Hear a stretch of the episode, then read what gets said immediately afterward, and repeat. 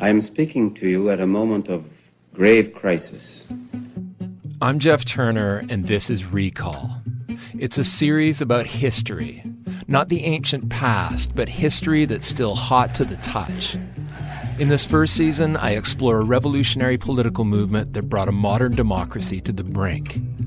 You can find Recall How to Start a Revolution on the CBC Listen app or wherever you get your podcasts. This is a CBC podcast.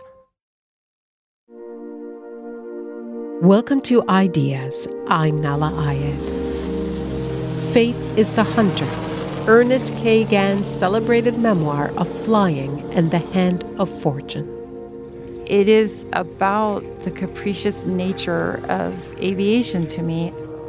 It's like Shakespeare in a way. You just recognize so many parts of it and it, it resonates inside you. My particular copy belonged to my father, who bought it new when it was first published. He grew up in exactly the era that Gann was a pilot.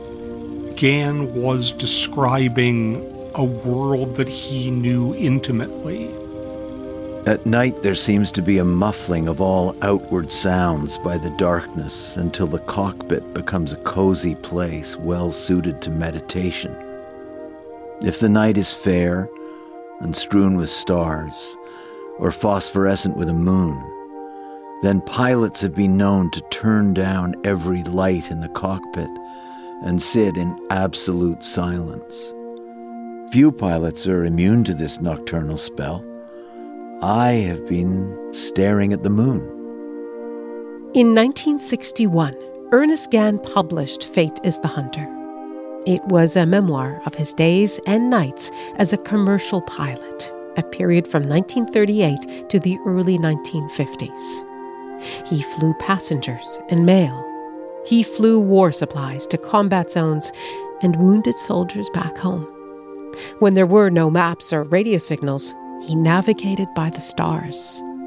He loved flying, though many times it nearly cost him his life. This is the way you die at three minutes past two in the morning.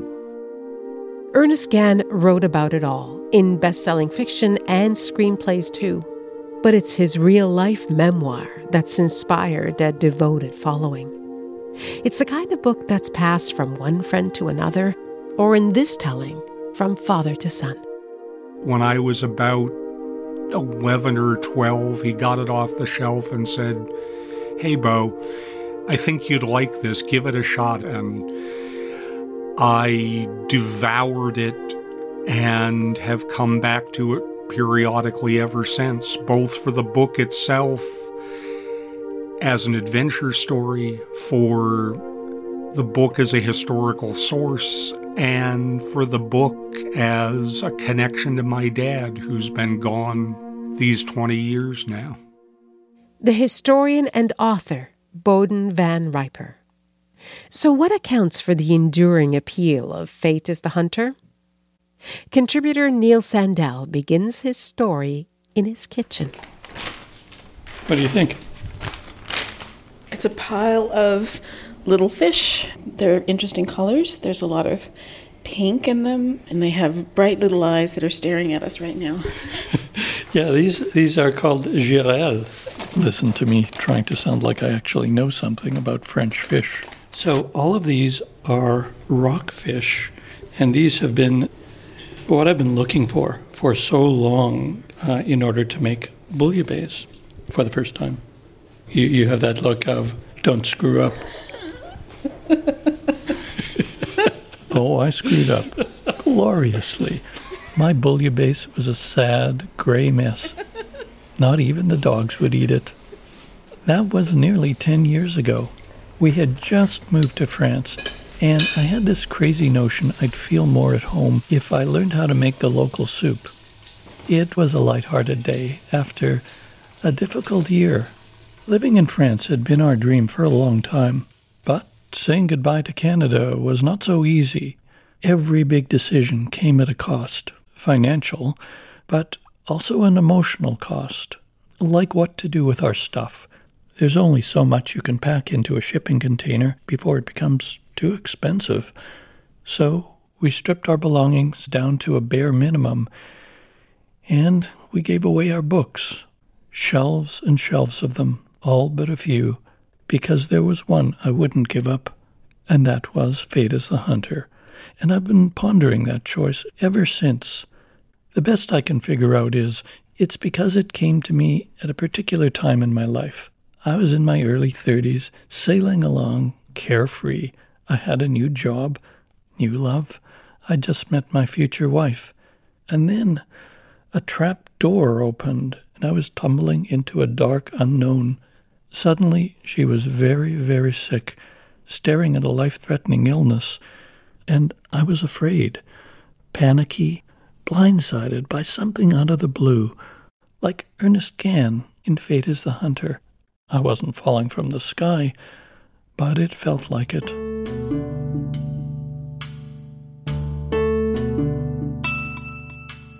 They say we look at a painting to see ourselves, but maybe that applies to books too. Maybe Fate is the Hunter is a mirror, at least for those of us who love it.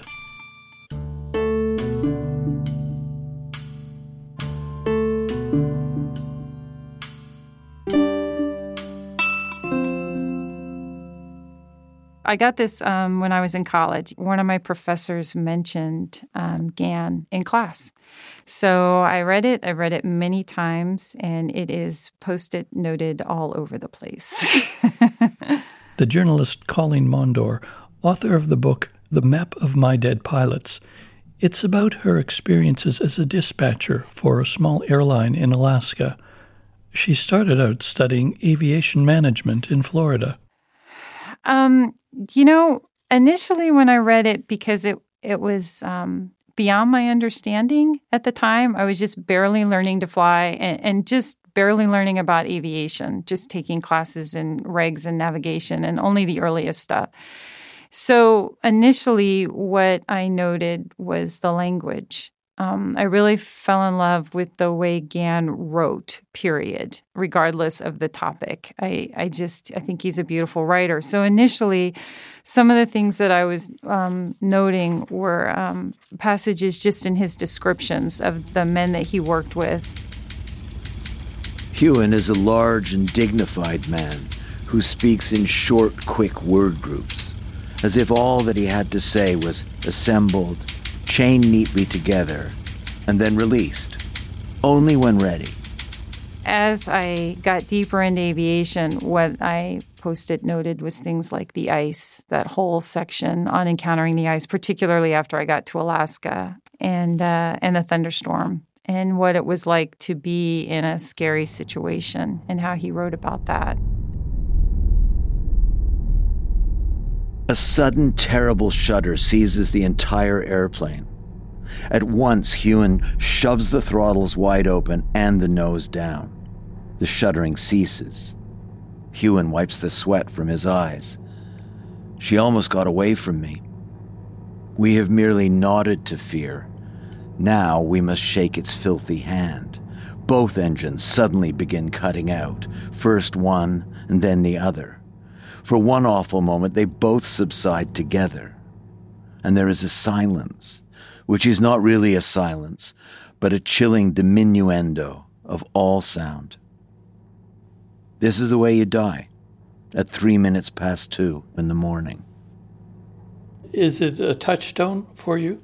Very much so. Especially again, um, after I got to Alaska. You know, I joke that I, I have a, a, college degree in aviation management. So I learned this is how aviation works. And these are the regulations and to classes on aviation law and governmental regulation of aviation. And that's how I thought it was. And then I got to Alaska and I got the job at the company that I worked for. And it was how much can we fit on the airplane? And and can we get him out of here and how fast can we get him out of here and is the window open to get him through before the weather comes in again and um, that's when you read Gann, like when he writes about encountering the ice and just trying to keep the plane in the air. And um, there were situations with the guys I worked with where that happened um, more than once. So, you know, there's all kinds of things like that that are in Fate as a Hunter that I know are exactly the way it is in certain parts of Alaska still today.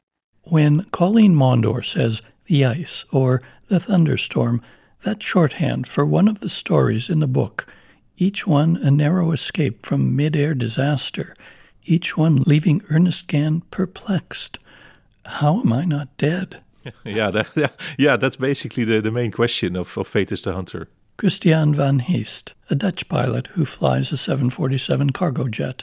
He documents his life aloft in social media.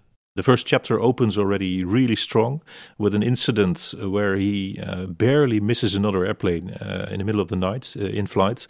They just changed altitude a minute before uh, and thereby actually uh, survive.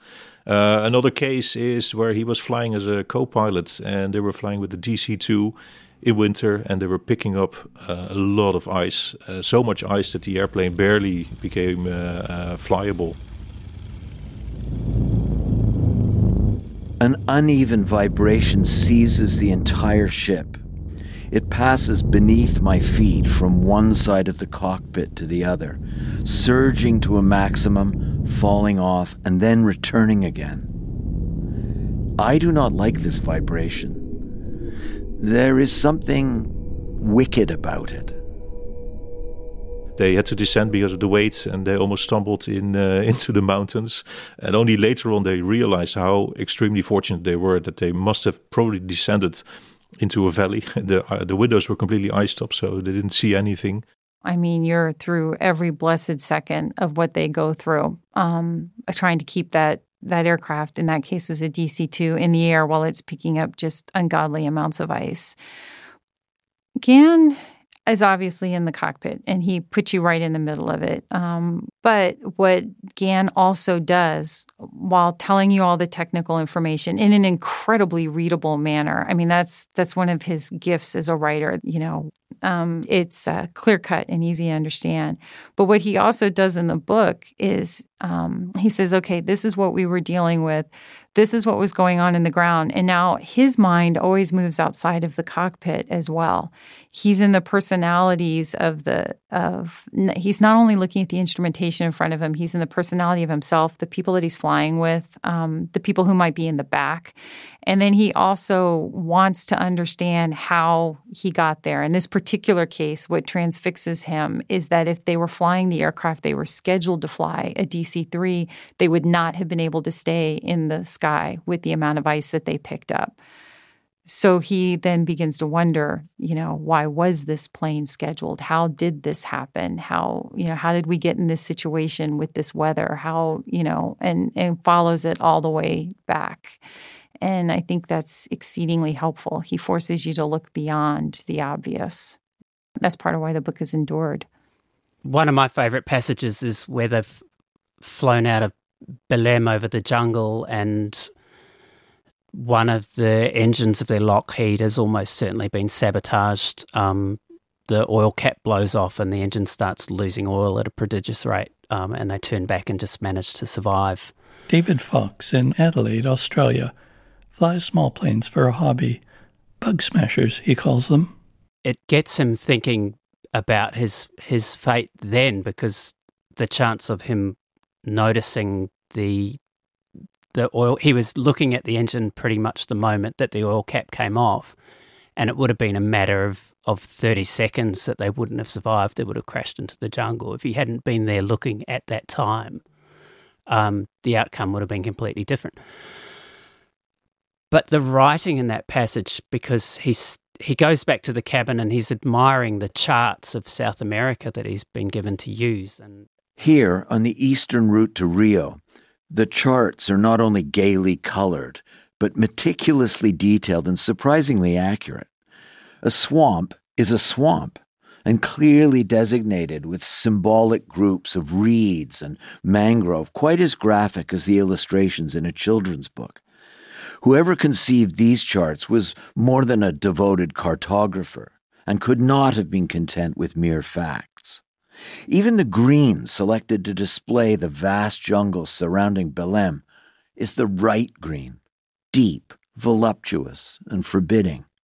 I resolve to steal as many as I can carry when this project is finished, and I shall keep them forever, as more than mementos, as stunning, exciting proof that a proper mixture of science and art is not only possible, but a blessed union. He makes a very powerful point there, I think, about the the union of art and science and how marvelous that is when it's done well. And I think that's probably really central to his belief system. But the whole passage where he's describing these charts is long and slow and contemplative, and it's jarred right bang into this explosive action of the engine puking out oil and him running back to the cockpit to feather the propeller and turn the plane around and start a, a descent on one engine back to Belém before he even has time to explain to the to the co-pilot what or why is happening. Um, and it's just a masterful handling of, of the language and of the structure of that story. He manages to make all of the the men, and of course they're all men because of the time period, but he manages to make all these men um, singular and individual and interesting, even in when they only exist on the page for a paragraph or two. Even when they're not a huge part of the story, when he intersects with them, he, he makes sure that you see them. You have to remember too that when he was flying, the the people that that the average person was reading about back in this time period are like Charles Lindbergh and Amelia Earhart and and these these great big huge names doing these huge things that just seem otherworldly. You know, nobody else is doing this. I can't imagine this. So all of a sudden, Gann pulls the curtain back and says, "Let me show you what this is really like. Let me talk to you about, you know, these individuals going from point A to point B with their flight bags and tired." O'Connor moves into the light from the doorway, and he is at once the oldest professional in the world. His gray hair is matted with rain, and his whole body sags with weariness. This is a man who has come a long way, not just on this night, but on so many years of nights when his way of life kept him aloft. He is a scarred warrior accustomed to discomfort, danger, and travail. He is not to be defeated. For having so many times emerged victorious, no other outcome enters his thinking. His home is in his flight bag, his wardrobe, a rumpled uniform, and his office in the sky. Now, coming to a miserable house which he has never seen, in a foreign land he has found but never observed in daylight, he is home from the office. He is for this moment the weather worn symbol of us all. He's he's definitely letting you on the inside, and um, and he does it in a way where you feel like you're inside. It's a club, and he's letting you see what it's like inside the club. It's a wonderful picture of sort of a classic time in the history of, of flying. Ron Rapp flies a business jet for a living. Today we take flying for granted. It's like getting in a cab, you know, or driving in a car. It's not very glamorous, but back then it really was. Uh, we've all seen the pictures of what it looked like back in the cabin with people being served, you know, filet mignon and everyone dressed to the hilt, you know, wearing suits and, and other oddities like people smoking in airplanes and whatnot. But it was it was a very different time up front as well. Um, the aircraft that he flew, they had you know reciprocating piston engines. You know, they didn't fly over the weather; they flew through it. Um, they didn't have the traffic detection equipment. They couldn't detect. You know, they didn't have decent radar. They didn't have the weather data. They didn't have any of the stuff that we take for granted nowadays. Yeah, there's there's a sense of adventure, a sort of Indiana Jones sense that's no longer there. We've lost the romance of flying for sure. Uh, that's that's part of why I pursue a lot of the flying that I do outside of work is because I don't want it to become a job. You know, for a lot of people, that's all it is. But I, I really love flying, and I really would hate to lose that. The romance of flying is definitely gone. The wonder, the magic, the adventure. No question, for some, the appeal of Fate as the Hunter is nostalgia for the golden age of aviation. When Gann begins writing his memoir, that era is fading into the past. They call them contrails, those long white symbols of the jet age. Contrails, reaching out across a continent and an ocean. Flying banners of the DC-8 jet mainliner. The late 1950s and the debut of the DC-8 and Boeing 707. Gann writing Fate as the Hunter when he did. I think it's definitely an elegiac book, an autumnal book.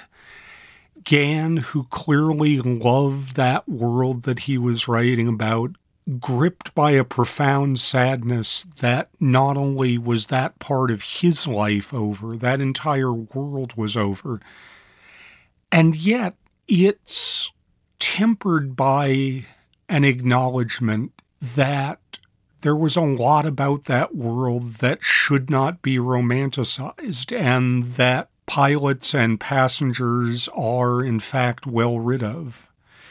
Nobody knew better than Gann in the late 1950s just how great a cost had been paid to make air travel into the industry that it was then becoming.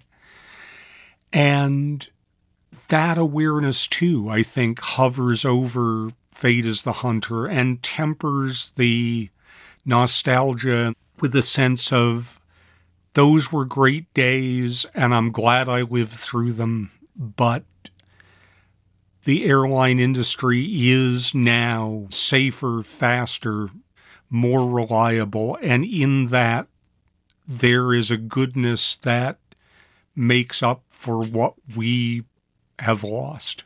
In 1959, Ernest Gann gathers up his logbooks and old photographs and reconstructs his days as an airline pilot.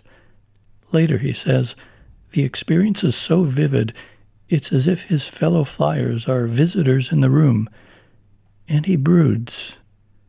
He travels to Washington and combs through years of accident reports, and there, in his spiral bound notebook, he compiles a grim list. Lives cut short during his 15 years of flying.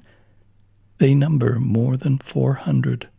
I mean, it's brought home to the reader right at the beginning. You turn the cover page and you're confronted with this list, two columns, four and a half pages of name after name after name, all the names of fellow pilots who died in crashes and accidents and whatnot. And for me, that is Gann's great theme that awareness that he went everywhere and did everything, and he lived, and all these other men who he freely admits were as good or better pilots than he in many cases, died along the way.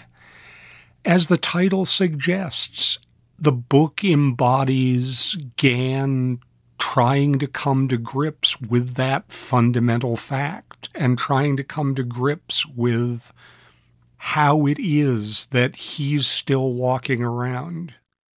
You know, it's it's two to me, it's two different stories. One is a, a, straight up portrait of a certain segment of American aviation, 19, you know, 38 to 1952. But on another level, on a completely separate book, it is about the capricious nature of aviation to me. And this is still very true. I've, I've had a lot of people that I've known that have been in accidents, some survivable, some not that somebody else did the same thing or something so similar to it days before or weeks before and they did just fine they they didn't have any trouble at all and i think that was also part of what Gann was saying when he talks about fate is sometimes it just doesn't make any sense it's a very unforgiving activity. It's a very unforgiving industry. You can't make any mistakes. Sometimes you can get away with a mistake, but sometimes you don't. And so you really can't make any at all. because today could be the day where you don't get away with it. And that to me is the second significant story that he's telling. And that is the center of gravity of the book. Is survival a matter of luck or fate? And if you survive, then what? Accidents were very, very common in his day, and he avoided those by the skin of his teeth on many occasions. And so, if you are someone who flies, you're going to experience that from time to time. Uh, I mean, I was in a mid-air collision myself.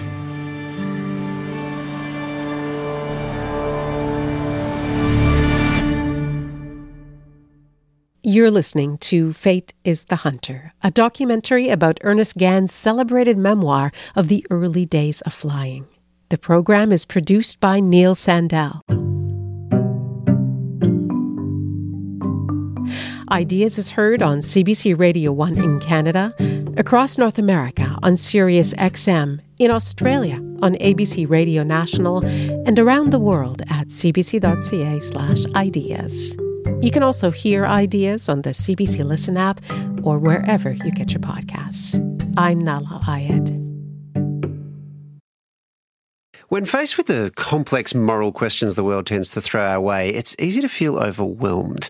My name is Waleed Aly. And I'm Scott Stephens. We're the hosts of The Minefield, an ABC Australia podcast. And each week we try to navigate the moral complexities of modern life in a way that's unexpected, unpredictable, intellectually serious, but more than a little fun. Along the way, we're joined by a range of philosophers and thinkers who promise to help you see the world and the challenges we face in a different light. You can listen to The Minefield wherever you get your podcasts. There's a riddle at the heart of Fate is the Hunter.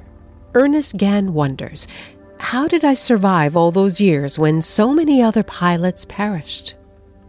Of course, flying was more dangerous back then, but even today, there are still deadly accidents and still narrow escapes. Like what happened to Ron Rapp. He captains a corporate jet for a living. For fun, he flies vintage aircraft which is what he was doing one bright, clear day near his home in Southern California. So everyone and their mother is out flying. And ironically, I'm flying something that Gann might have flown, which is a Boeing Stearman. Uh, it was a World War II training aircraft. It's an open cockpit biplane. Really nicely restored example. I had taken someone up for a ride earlier that day. You know, they had a great time and came down, and I just decided I wanted to go up again. So I'm flying in the traffic pattern, which is kind of a rectangular uh, pattern that you fly if you're just practicing landings. And everything's great. And then when I get on final approach, I'm about maybe a couple hundred feet off the ground.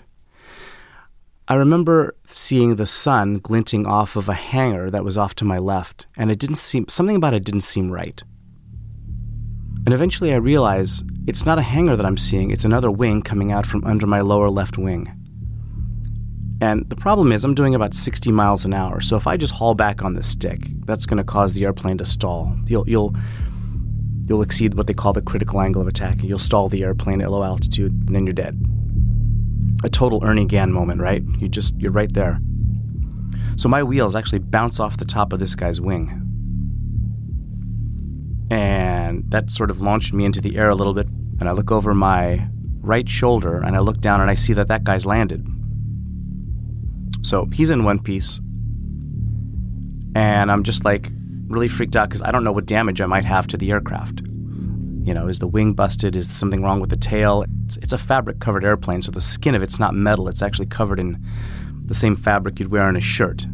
If you step on that wing, you'll put your foot right through it. So I'm wondering now what do I do? You know, you've got all this training and years of experience, but it doesn't really prepare you for that. No one ever said, hey, if you get into a mid-air collision, do these things. So uh, I made a call that I was going around, and someone from the ground said, hey, I think you just hit another airplane. I said, yeah, I'm, I'm, I'm aware of that.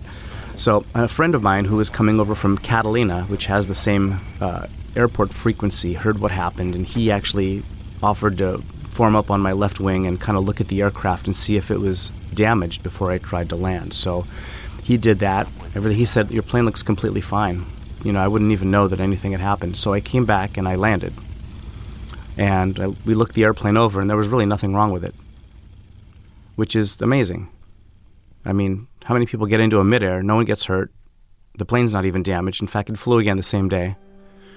The other guy needed a new wing because he had some big dents in it from the wheels of my airplane, but, you know, I didn't see the guy, and uh, I've thought about it countless times over the years, and I've really just never come to the conclusion about what I could have done that would have been different to prevent it. That was a fate as the hunter moment.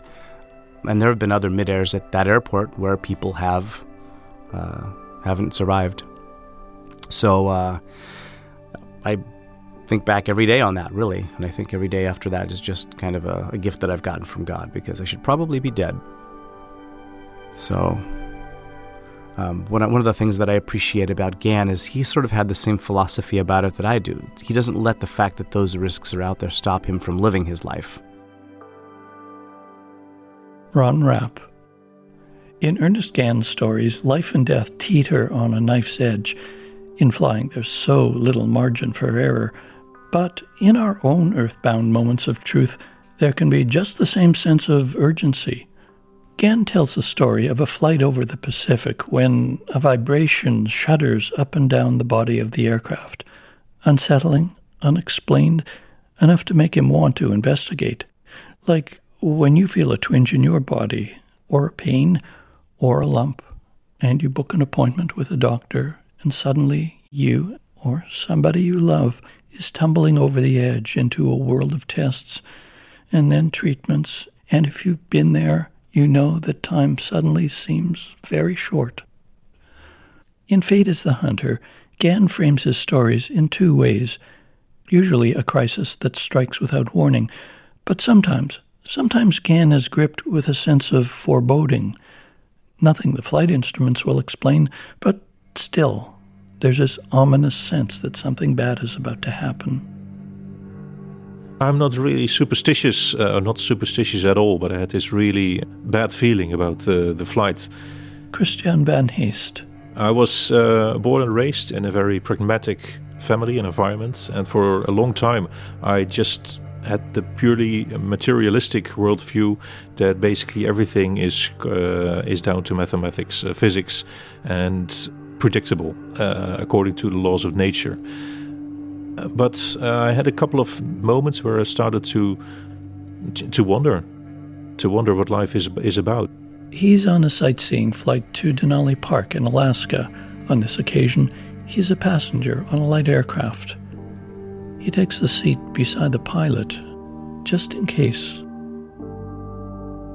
The pilot uh, touches down, and uh, I feel the landing gear is uh, is is touching really gently on the snow, and I basically tell myself, uh, Christiaan, your, your your worries were absolutely unfounded. You see, nothing is going on, and the airplane landed safely.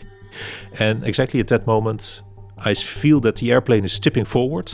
I hear the engine surging. I see the uh, propeller blades uh, bending as they as they dig into the snow. It's making a horrible noise to to hear the engine choking on the propeller. I see chunks of ice and snow just flying all around, and everything just becomes white outside of the windows. And all of a sudden, the airplane comes to a stop. To my own relief, uh, which was really calm, almost unemotional, I uh, I feel that all my limbs are still attached, no broken bones, for as far as I could tell. And I want to get out because I smell gasoline. So I unbuckle myself, and I'm falling to the ceiling. And uh, that's the moment I realize that we're actually upside down. And we get out, and I stand next to the airplane, and all around us there are mountain peaks like walls of a of a castle just looming up high into the clouds. And i just hear the engine ticking as the engine is cooling down. And there's just complete and utter silence. We're the only ones up there. Um, fortunately no one is uh, hurt. And immediately uh, i realize in what kind of predicament we are because nobody knows where we are exactly. We're halfway the slopes of uh, of a huge mountain, so it's going to be freezing cold in a couple of hours' time, and nobody's going to find us here. And still, I have this strong sense of of serenity. And by pure coincidence, or God would call it maybe fate, about two hours later, the sky just turned blue, the clouds just moved away, and we heard an engine uh, from another airplane. And this happened to be the only other airplane that day that made a sightseeing flight in uh, Denali Park. And the pilot was really skimming the clouds and the valleys. And by pure coincidence, our little valley where we were was opening up, and the pilot just flew into the valley, and we were found.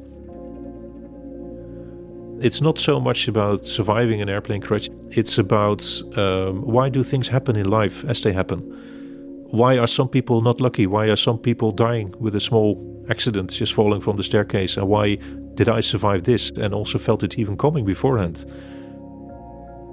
Those questions are um, not easy to answer, but I think this is one of the reasons why I'm so touched and um, mesmerized by Ernest Gann because he's dealing with exactly those same questions and uh, he, he was looking for answers his entire life as well. He wasn't into formal religion, but he had a philosophy that somehow he said, You can't fly like I flew um, on nights, you know, when the moon is up and the stars are out, and not have a feeling that there's not something stronger out there. And he used to talk about that. Polly Gann Wrench, Ernest Gann's daughter. And we would go walking at night and look up the stars, and he knew all the gal- you know, the galaxies and the constellations and everything. And he would talk about that. And then he said, when you're flying, you you just cannot think that there isn't something stronger out there that maybe we don't know about or we can't recognize, but it's there. What Gann writes about over and over again, I think, is um, you're right on the edge. In in any instant, you can be right on the edge, and I think he's kind of mystified a few times by how he didn't tumble over the other side, how he managed to hold it together, and he kind of thinks um, sometimes I think that it's luck I choose to believe that it's uh, being able to stay calm under pressure because I don't want to believe that it's luck. I, I really don't. I don't want to believe that some of my friends were just unlucky. I want to believe there was something more to it than that. Mm. In your book, you write that um, there are two ways to tell a flying story the truth and what everyone wants to hear. Yes. What do you mean? You know, we used to laugh in college. The guys would say, There I was, you know, at a thousand feet with the enemy on my tail. You know, it's a joke, right? um, people, they want they want it to be exciting. They want you to be saving a life. They want you to be heroic. They want it to be um, safe still. So just enough danger to um, make it sound more heroic. But what they don't want to hear is is how you're just you're going from point A to point B and it's one problem piled on top of another problem piled on top of another problem um, at, at, least the experience that i had with flying um, the stories that i knew in alaska so they want to hear that that you were doing something noble and you were doing something great, and that aviation is critical because it um, facilitates transportation in this romantic and impressive and noble way. And they don't want to hear that that the plane is kind of a piece of crap and not being maintained as it should. And they don't want to hear that the owner is cheap and they don't want to hear that the chief pilot is angry and they don't want to hear that the director of operations is worried about the money. And they don't want to hear that you had a fight with your spouse last night. And they certainly don't want to hear that the accident didn't have to happen. So you tell them the story they want to hear. And part of what I wrote about was well, this is how the stories really were. In writing about flying in Alaska, Colleen Mondor shatters the romantic narrative that runs through aviation in popular culture. It's also something that Bo Van Riper explores in his book, Imagining Flight. I've slipped the surly bonds of earth and touched the face of God, Magee wrote. And Magee, of course, was famously killed in action during World War II. And there's a long standing trope of the dead pilot who especially if they die in circumstances where the wreckage of their plane and their body is never found, are imagined to have merely ascended into heaven directly from their cockpit.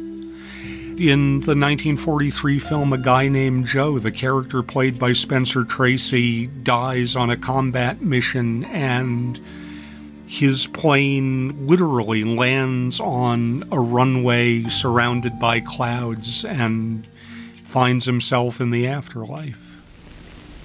So there's something cockeyed here. What? You don't belong here. Well, I certainly don't belong anywhere else. You're Dick Rumney, aren't you? Yes. I saw you shot down over Brest. Your plane was on fire. Nobody could have got out of it. That's right. But you got out of it. No, I rode her down, Pete. Now, wait a minute, wait a minute. Take it easy, take it easy. Either, either I'm dead or I'm crazy. well, you're not crazy, Pete. You mean I'm dead? Yeah.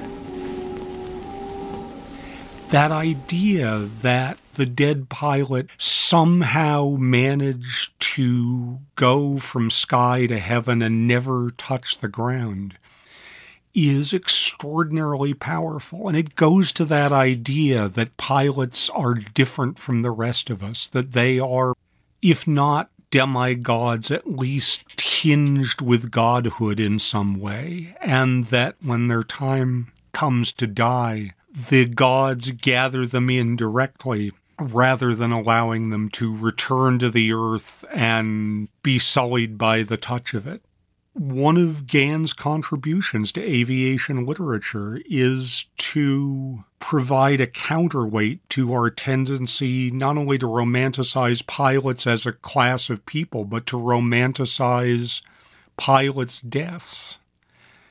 Gann, as the front of the book makes clear, seen more death among his fellow pilots than anybody now alive has seen at first hand death among pilots. But he is not in the slightest romantic about it. To him, there's no godlike quality. There's no cloud covered field on the other side of the barrier. There's no, none of that. It's just things go wrong, and if you can't find a way out, then it's your name added to the list. It strikes me that's a, a humble stance.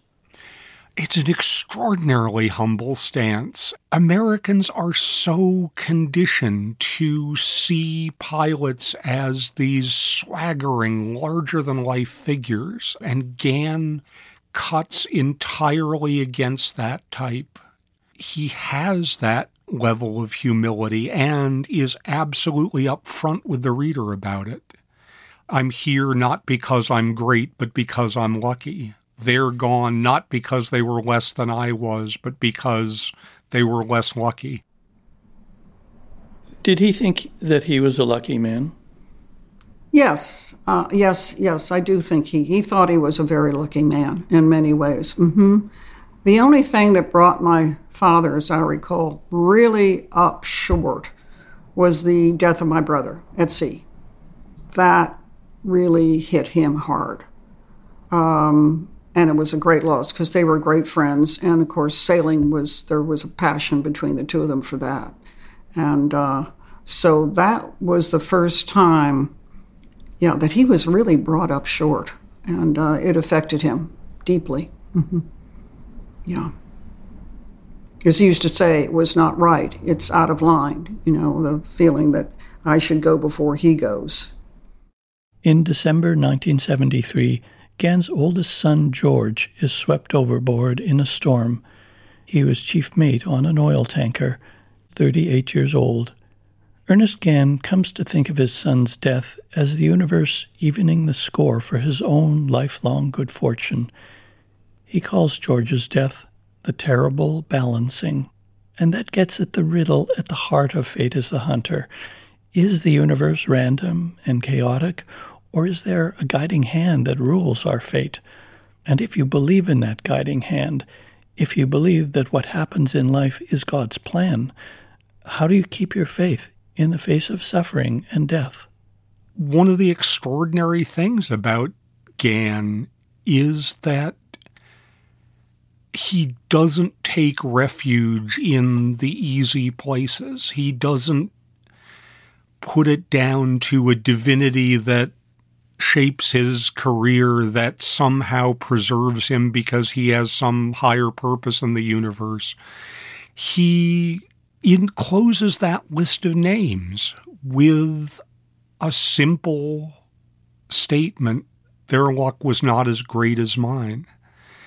And between that and the title, it underscores his belief in, if not a randomness, at least an element of the universe, especially the flying universe, that is utterly beyond human control.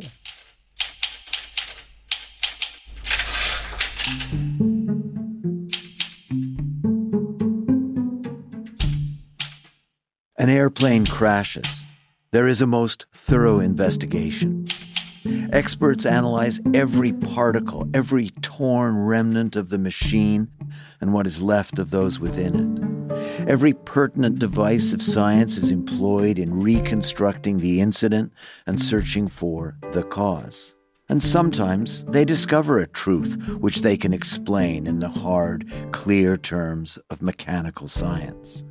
They must never, regardless of their discoveries, write off a crash as simply a case of bad luck.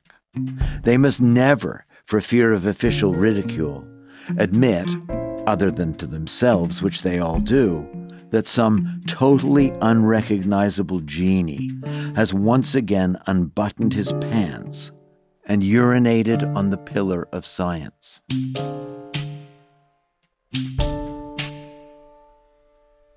accident reports, in the words of Ernest Gann. In her career as a journalist, Colleen Mondor reckons she's read about 5,000 of them. There's this thing you hear people say sometimes, you hear it at funerals, that things happen for a reason. What, what do you think about when somebody says, with regards to accidents, bad things happening, or even good things happening, everything happens for a reason. What do you make of that point of view? Um, that is not my point of view. I'm um, because too many things happen to really good, too many unfair things happen. Uh, one of my classmates in school, he was 21 years old. Um, he was a private pilot, and he was coming back, flying up the Florida coast and doing touch and goes, so not coming to a full stop at, at the airport. And he lined up to do a touch and go at an airport, a place called Sebastian Inlet, no tower. So, because he's a young pilot, he's setting it up, you know, the perfect rectangle for all of the legs of the entry and making all his calls over the radio and, doing everything the way you learn when you're young and new.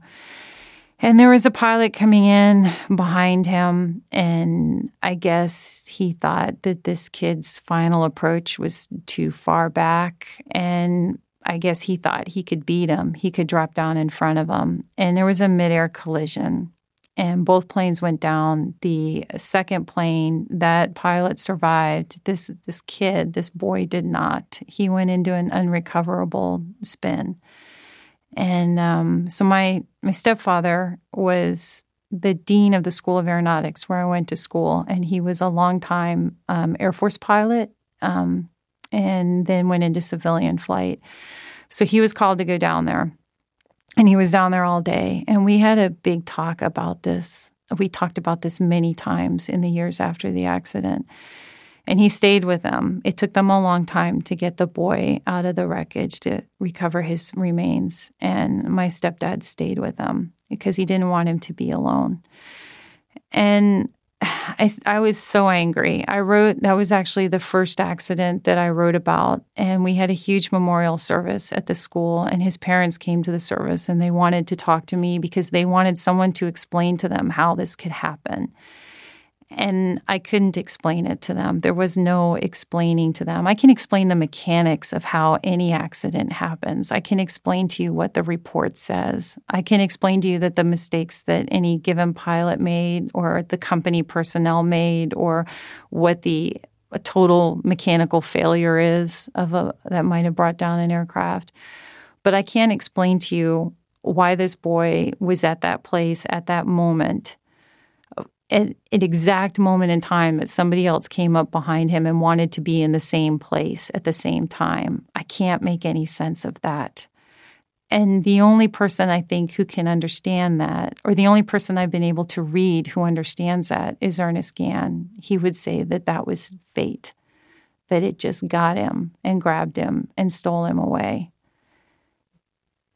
I, I still I mean, this accident happened when I was 22 years old, and I still think about that boy. And I'm I I know his name. I'm not saying his name because I would hate for his family to suddenly hear it.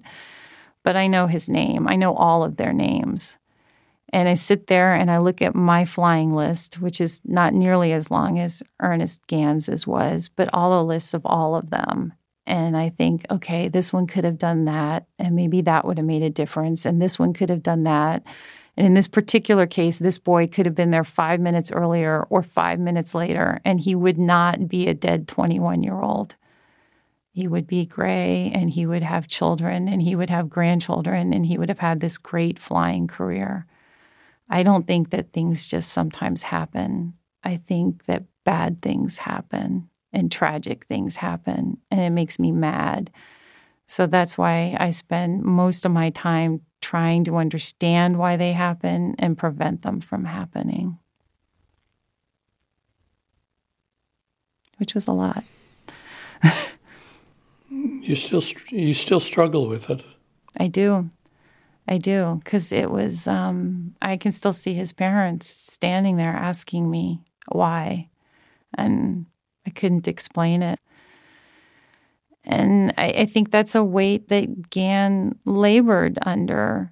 You know, he he had all these names. He wrote this book so that they would be remembered. But when you see him, when you read him writing in here, you know, there was this accident and that accident. Um, he came to terms with it by saying that we're literally being hunted, and I I know that maybe in this particular case, the boy's his his pattern, his traffic pattern was maybe too long. But that's not why you should get into a midair collision. It just shouldn't happen that way. But it did. And um, all I can do is read the report and write it up and say, okay, let's um, let's not have that one happen again and tell the story. Sometimes all you can do is tell the story. As Ernest Gann did, as we all do when we tell our stories of sailing along in life, of getting blindsided, our stories of sudden loss and narrow escape, and we struggle to make sense of them. My wife, she beat the odds. She survived her medical crisis, but those long months of uncertainty, of fearing the worst, well, that can change you it changed us, you realize you don't want to leave things too late. And that's how one day you find yourself packing what you can into a shipping container. You can't take everything, you can't take most things, but you make room for a few choice books.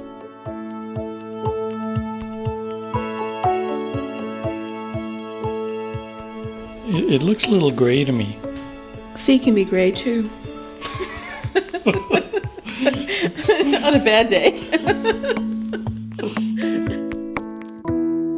you are listening to Fate is the Hunter by contributor Neil Sandell.